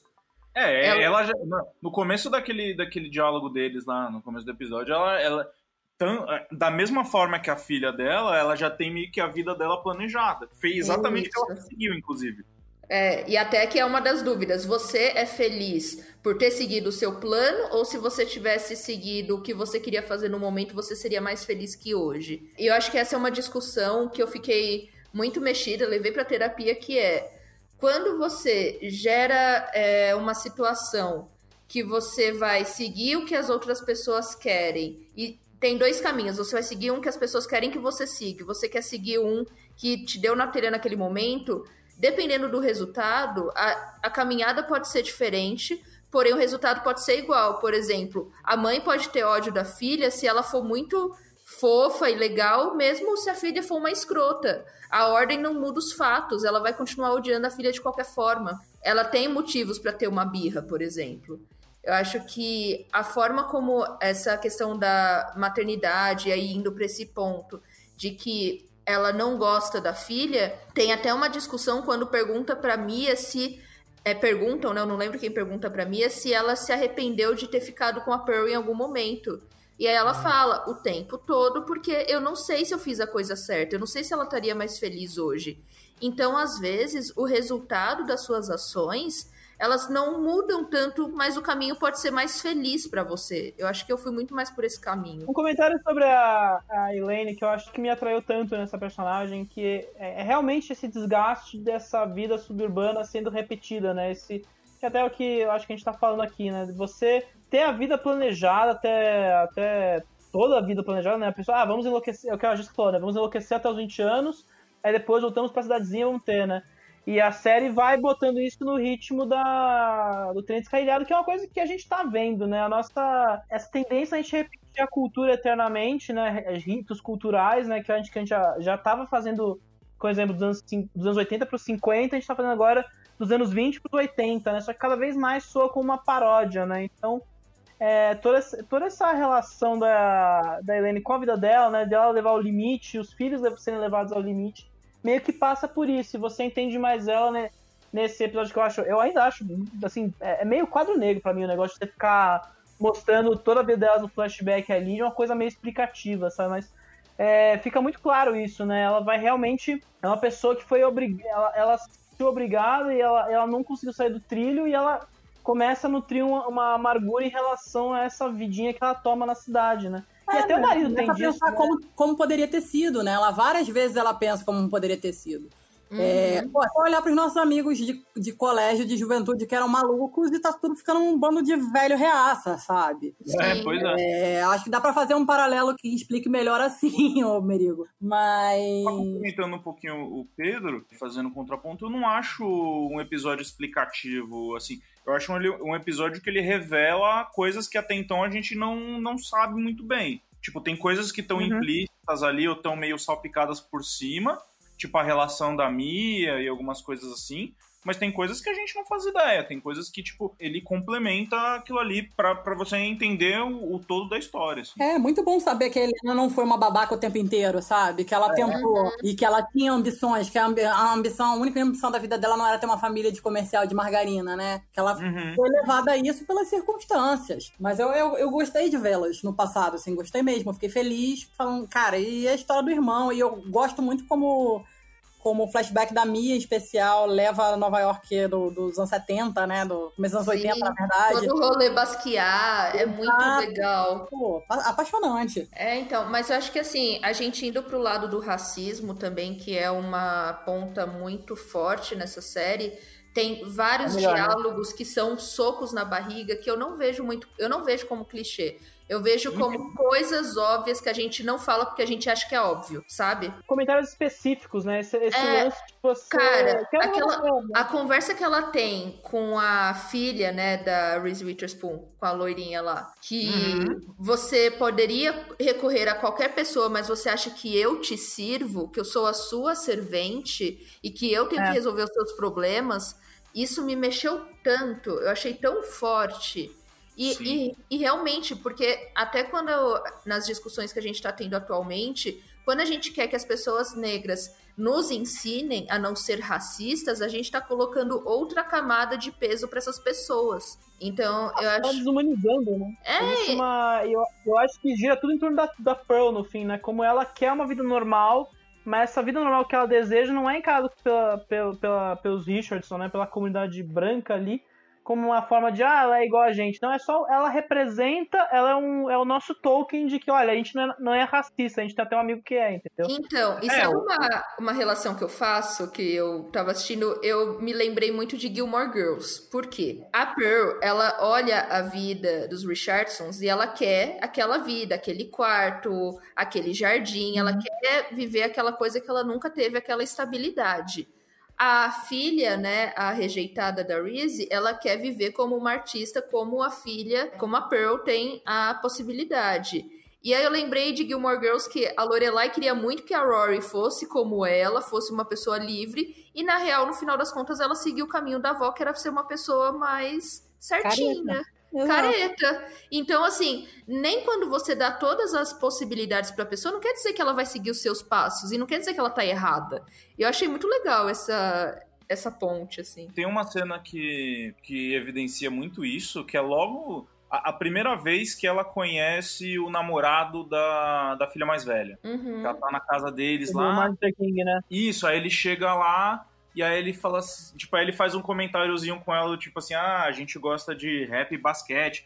Só que, tipo, naquele momento, é um momento que ela quer tão tá dentro daquela vida, ela quer tão fazer parte da, da mesma vidinha que aquelas pessoas, que ela meio que dá uma ignorada nele, sabe? Uhum. Ela quase que não concorda. Não, e a Liv definiu muito bem, né? Trazer as crianças pro centro do drama, como ela se relaciona com cada uma da, dos filhos da Elaine, né? Como... O, é, é aquela coisa, né? O, cada um não é como parece, né? Aquele velho clichê de série barra novela, sei lá, a definição. Mas é, ah, o cara que é o babaca, no fim, é o cara mais sentimental, o cara que tá mais entendendo a situação. Aí o garoto loser, obviamente, é um filho da puta total, né? Então, você tem todas essas, essas relações de apropriação, né? Ela vai, ela vai sendo desumanizada para servir a propósito daquela comunidade. E isso passa pela criança chinesa, né? Que é o cerne de toda a discussão ali, entre os personagens. É, que é a ética, né? A discussão de ética, se a criança tem que ficar com quem vai dar a melhor vida pra ela ou tem que ficar com a mãe, né? É, mas só, e, não, e é uma discussão de maternidade, né? Que aí, ah, porque... Que aí o advogado joga na cara, né? Inclusive, tem a coisa, ah, não, você não, não quis aproximar da cultura dela, né? Você apenas quer... Você, ela usa bebê como forma de, olha como eu tenho finalmente um filho e tudo mais, e olha como eu salvei das garras da mãe... É cruel, que deixou ela na porta do, do bombeiro. Só que são os anos noventa, né, cara? São aqueles anos em que... E que ainda, ainda são hoje, né? Vi todos os protestos que estamos tendo essa semana, né? Tipo, sempre o, o branco ganha, né? É, não, inclusive, a, a vocês frase... podem... Pode falar. Não, só uma coisa. A frase, pessoas como Bibi Tchau não ganham processos, é uma frase que eu... Que é, óbvia. É verdade. Mas, assim, é, bateu tanto, sabe? É uma série que sim, o tempo todo tá te fazendo... pensar em coisas que são óbvias, sim, mas que acontece só uma merda. Uhum. O menino lá, será que o coitado conseguiu assistir antes do amanhecer ou não? Ele já viu duzentas vezes. A sua série... O, aquele dois mil e quatro, como é que é o nome? O antes do, antes do Porto Sol, né? É. É. Passou a série toda tentando... Pô, aí eu fiquei, porra, assiste sozinho, cara. Chatão, é. Cara. Chatão. Chatão. Mó pagalante. É, não. É. Quer ver de novo pra pegar a menina, né? O cabelinho né? de Justin Timberlake no N cinco, né? É, o cabelinho. Nossa, é cabelinho de Justin Timberlake. Nossa, é. É forte. Uhum. Miolo, colarzinho. Né? Colarzinho. O colarzinho daquela pedrinha branca. Você usou, não usou? Ah, não, você não tem idade pra isso, né? Não, eu, não, eu, eu admito que eu, eu estava lá nesse momento, porém eu não usei. Hum. Ele era o, o carinha do New Metal. Aquela... Sabe uma parte que eu acho que eu, que eu falo, filha da puta? A parte que ela diz... Que a Pearl descobre que o nome dela foi usada lá pra... Nossa! Pela menina pra fazer o aborto. Fala, cara. Essa parte é, que... é foda. É, então... E isso, tudo depois... é amarrado, porque isso vai ter consequência lá na frente, sabe? Tudo que uhum. mostram vai... Ou teve alguma coisa puxando antes, ou teve uma consequência... É tudo muito amarradinho, sabe? É uma trama muito certinha. É, não, a hora, a hora que a Mia chega pra, pra Helena e fala assim, então... O lance do aborto da minha filha, na verdade... É da sua, sua cachorra. Nossa. Tá.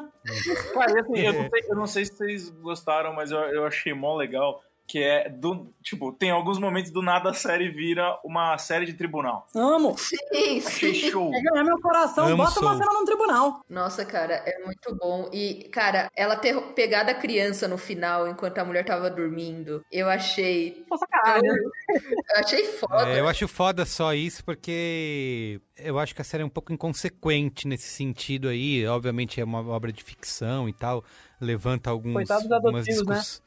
É, exatamente. Levanta algumas coisas importantes, mas é meio anti-adoção, né? É, porque... eu achei, eu achei. É. Mas assim, de novo, gente, é, é aquele negócio. Ele tá, a série, de novo, é uma obra de ficção, tá levantando essas discussões, não necessariamente, mas é, é um tema que eu gostaria de aprofundar mais, sabe, assim... Porque sim, fica um pouco essa sensação. Então, mas esse foi o assunto que me deixou mais... É, eu não sei o que eu faria. Eu não sei qual é o certo. Se é ficar com a mãe ou se é, é. ficar com a família adotiva. Isso. Eu juro pra você, eu não é sei. Não tem certo, né? Não tem certo. É, e outra coisa, uma coisa que eu, falo, que eu queria falar quando a Helena ameaça, né, a, a Mia, dizendo que se ela vai falar tudo, que ela sabe que, o, que a filha dela era... de barriga de aluguel e que ela vai perder a filha, eu fiquei só, eu falei, falei pra mim mesmo, isso, jamais isso ia acontecer, isso, pelo menos no Brasil, né? Nenhum juiz ia tirar a mãe, a filha da mãe biológica que viveu, sei lá, quantos anos a menina tinha? dezesseis? Uhum. dezessete, uhum. sei lá. E vai dar pro, pra outra família porque ela tinha aceitado ser barriga de aluguel, depois se arrependeu. Não, jamais. Mas... Pode contar à vontade aí, pode jogar no, no mundo, que juiz no, nenhum do mundo faria uma coisa dessa. Mas eu sabe? acho que ela não falou no sentido legal da coisa. Eu acho que falou de perder, perder a filha, a confiança, o amor. Em... Eu acho que não foi é dela querer morar com a família biológica, sei lá. Exatamente, dela, enfim. Descobrir é. que era rico e aí, ô, oh, quer saber? É. Foda-se. E aqui no Brasil, na real, isso nem ia acontecer tanto, porque, sei lá, dezesseis, dezessete anos, até rolar todo o processo já fez dezoito anos, então... Não, mas eu, eu, eu achei curioso você apontar com essa, com essa coisa da, da propaganda anti-adoção, Merigo, porque adoção é um tema muito... é um tema muito caro pra mim, é um tema que eu pesquiso muito, é uma coisa que eu tenho desde muito nova na cabeça, que um dia eu vou adotar uma criança. É, tem uma prima que é adotada, isso pra mim sempre foi muito natural. E eu não fiquei com essa impressão. É curioso, porque eu tava falando isso esses dias, eu tava falando durante a quarentena, que eu tenho pensado muito em entrar na, na, na lista de adoção, em entrar na fila, começar a me preparar psicologicamente pra isso e financeiramente. E não achei mesmo que fosse uma, uma propaganda anti-adoção, mas eu acho curioso ter levantado isso, porque pode, pode ser, né? Eu senti bastante que era. E pra mim, assim, eu, eu sou a pessoa que mais gostaria de adotar do que ter um filho biológico. Isso, pra mim, sempre foi uma coisa muito, é, muito clara pra mim, desde de novinho. Eu sempre achei muito mais interessante essa possibilidade. E vendo a série eu fiquei assim, caramba, meu, mas aí envolve várias outras coisas, e aí realmente te faz questionar, né, esse papel da adoção e o papel da pessoa que abriu mão da criança. Eu achei, assim, exato, é uma obra de ficção, né, também não dá pra gente ser certinho, politicamente correto o tempo todo, porque senão as coisas ficam caretas, né, mas, mas é, de... é legal porque faz pensar, né. É uma escolha dramática, e, e aí por isso que eu acho que eu, eu refuto Carlos Merigo falando que é uma coisa meio genérica, meio bimbu, assim. O homem mais refutado da mesa. É. Refutado mesmo. É. É. Preparado para isso. Nota de repúdio contra Carlos Merigo. Isso. Ah, é. Vai estar escrito na descrição desse episódio quatro notas de repúdio. É. Mas, é, mas assim, eu acho que existe uma especificidade é, relacionada à época e por isso incorre nessa, nessa, nesse teor, assim, que eu também eu concordo com o Merigo, rola um pouco. Apesar que a Rosemary DeWitt, que faz a, a mãe, né, envolvida ali, Ela, ela traduz muito bem esse trabalho de, pelo menos, humanizar o lado dela na situação, né? Então, é... Mas, é de novo, é específico, né? Essa apropriação cultural de uma comunidade branca do subúrbio americano, né? Que é a comunidade mais tradicionalista, conservadori... conservadora da... dos Estados Unidos. E olhar como isso realmente é deturpado, né? É uma lógica de deturpação total e que todos os personagens vão sentindo aos poucos. Por isso que eu acho... Até o marido, né, cara? O marido, ele, ele sente, né? O, você vai... Ele que é tão pouco explorado na série, né? Ainda bem, né? Porque eu acho que não é, não é o caso. Mas ele tem todo esse lado também de um esgotamento, né? O cara, no fim, fala... Ah, eu vou fumar um cigarro, já volta e volta a casa tá, tá destruída do jeito que tá, né? É, mas também o cara, ele, ele tem... Eu acho, eu tinha visto alguns, alguns homens que não gostaram da série e eu fiquei me perguntando se é porque os personagens masculinos são tão bostas. É, são só uns caras, né? A função do Bill é de provedor e reprodutor, apenas. Uhum. Mas ele também é... O único positivo é o irmão da minha, né? né? Com, é um pai bem ruinzinho, né? É um marido bem fraco, assim. É. Ele é, é, você vê, é, quando ele, aquela cena que ele vai lavar a louça lá, que ele, caralho, vou ter que lavar a louça. Puta que né? pariu, vou ter Nossa, que lavar a louça. Aquilo, eu, eu, eu tive vontade de colocar a cara dele na, no prato mais oleoso que tivesse naquela pilha, sabe? E colocar a cara dele no ralinho com a comida lá. Ah, mas no julgamento lá, a gente torceu por ele quando ele resolve não, não falar a, as coisas da Mia lá, mas não é? Mas ninguém é cem por cento nada. É. A Mia não tava sendo julgada, gente. A Mia era só testemunha. Falar o que ela fez ou deixou de fazer não faz diferença nenhuma pro processo. Ladrão que rouba ladrão. É, não. Entendi. Vamos dar notinhas aí? Começa vocês aí que gostaram muito. Ih. Notinhas de zero a cinco estrelas. Eu vou dar três. Que? O menino elogia a mulher, ele tá quase pegando um avião pra sentar no túmulo da mulher e me dá três? Falou o nome dela oitocentos e cinquenta e sete vezes, eu anotei. Ai, olha, Pedro, você é uma decepção a cada dia. Ah, assim, ó, justificando meu voto, já que, né, vou ser imputado aqui pela mesa, pela oitocentésima vez. Eu acho que é uma série ainda que não escapa do, da novela, não escapa ainda muito desse lado serializado, desse lado que a que a Reese quer repetir o Big Little Lies ali, né, você percebe isso claramente, até na montagem aí do elenco tem um pouco disso. E, cara, eu acho que realmente tem... tem eu, eu não gosto daquele episódio de flashback e quando... A série tende a patinar alguns momentos mesmo, mas eu gosto que ela realmente, os temas que ela suscita, a especificidade da época como, como é tratado, apesar de alguns generalismos, é, funciona. Então, existe... E ainda tem um elenco que banca muito da série, né? Então, pra mim, tá, é um três sólido, assim. Tá, eu vou dar quatro. E você, Robson? Eu dou quatro também. Eu vou falar aqui só pra Liv poder... dar maior nota e, e poder, né, ofuscar a minha, o meu mau humor. Você vê que a voz tá até dar... mais baixa. O azedume, é. né? Ele, ele oh. não vai querer. E o azedume. Eu vou dar dois e meio. Ô, louco! Ô, oh, louco, meu! Sabia? Vai lá, Liv, finaliza aí. Ah, eu vou dar, olha só, Perfeito Só Sopranos e The Wire, eu vou dar quatro e meio. Ah. Mas assim, essas notas caem se resolverem tirar uma segunda temporada do cu. Exato. E uma segunda temporada, ah, é. que não tem que existir, foda-se se botarem Meryl Streep, desculpem os palavrões. É, que é o problema do Big Little Lies, é isso aí, Lies, né? É... Gente, eu só assisti o primeiro, não, não... não continuei. Não nem apenas, eu, nem eu. É, não apenas a segunda, mas tirar o controle criativo, né? Isso que, isso que fudeu ah, de vez. O fato é que eu tenho muita curiosidade de ver a Meryl Streep lá, mas acabei falando, puta, não Ah, não. não. Eu não vou estragar.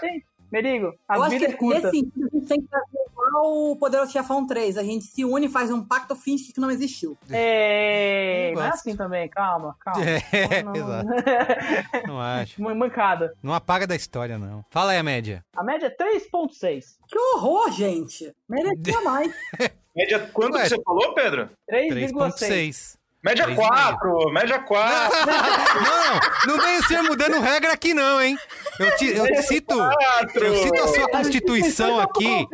Todo cinemático eu cito a sua constituição, evoco seu nome como um dos pais fundadores e falo, não, temos que ser justos. O que que o Robson faria? O que que o Robson faria nesse momento? E aí é assim que... Isso, assim que a gente chega na média. Agora vem você próprio aqui querendo dar o golpe? Por favor. Respeito é, aos livros. Né? Merigo, Merigo, isso é pra você é. aprender a lição da série, que nem todo mundo é bonzinho, nem todo mundo é ruim, tem todo Merigo. Nossa, Merigo. Meu Deus. É, três e meio. três e meio a média tá ótimo. Tá alto ainda. É, é. é bem um ponto a mais do que a minha nota. Olha só. E apenas meio abaixo das notas que vocês deram. Só a Liv perdeu um pouco mais. Ah, tá bom. Tá não vai pra isso. Então okay, tá bom. Né? Gente, obrigado, viu? Valeu. Um prazer, Valeu, prazer. mais uma vez. Tchau, tchau. Beijo pra vocês.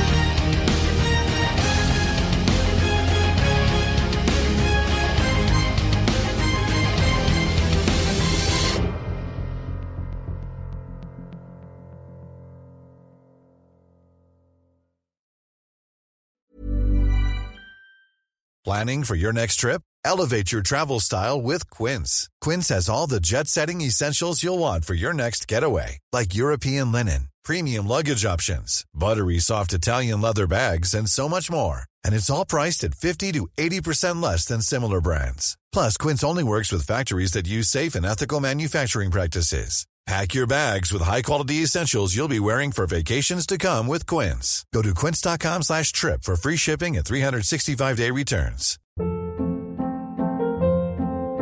Hold up. What was that? Boring. No flavor. That was as bad as those leftovers you ate all week. Keke Palmer here. And it's time to say hello to something fresh and guilt-free. HelloFresh. Jazz up dinner with pecan-crusted chicken, or garlic butter shrimp scampi. Now that's music to my mouth. HelloFresh. Let's get this dinner party started. Discover all the delicious possibilities at hello fresh dot com.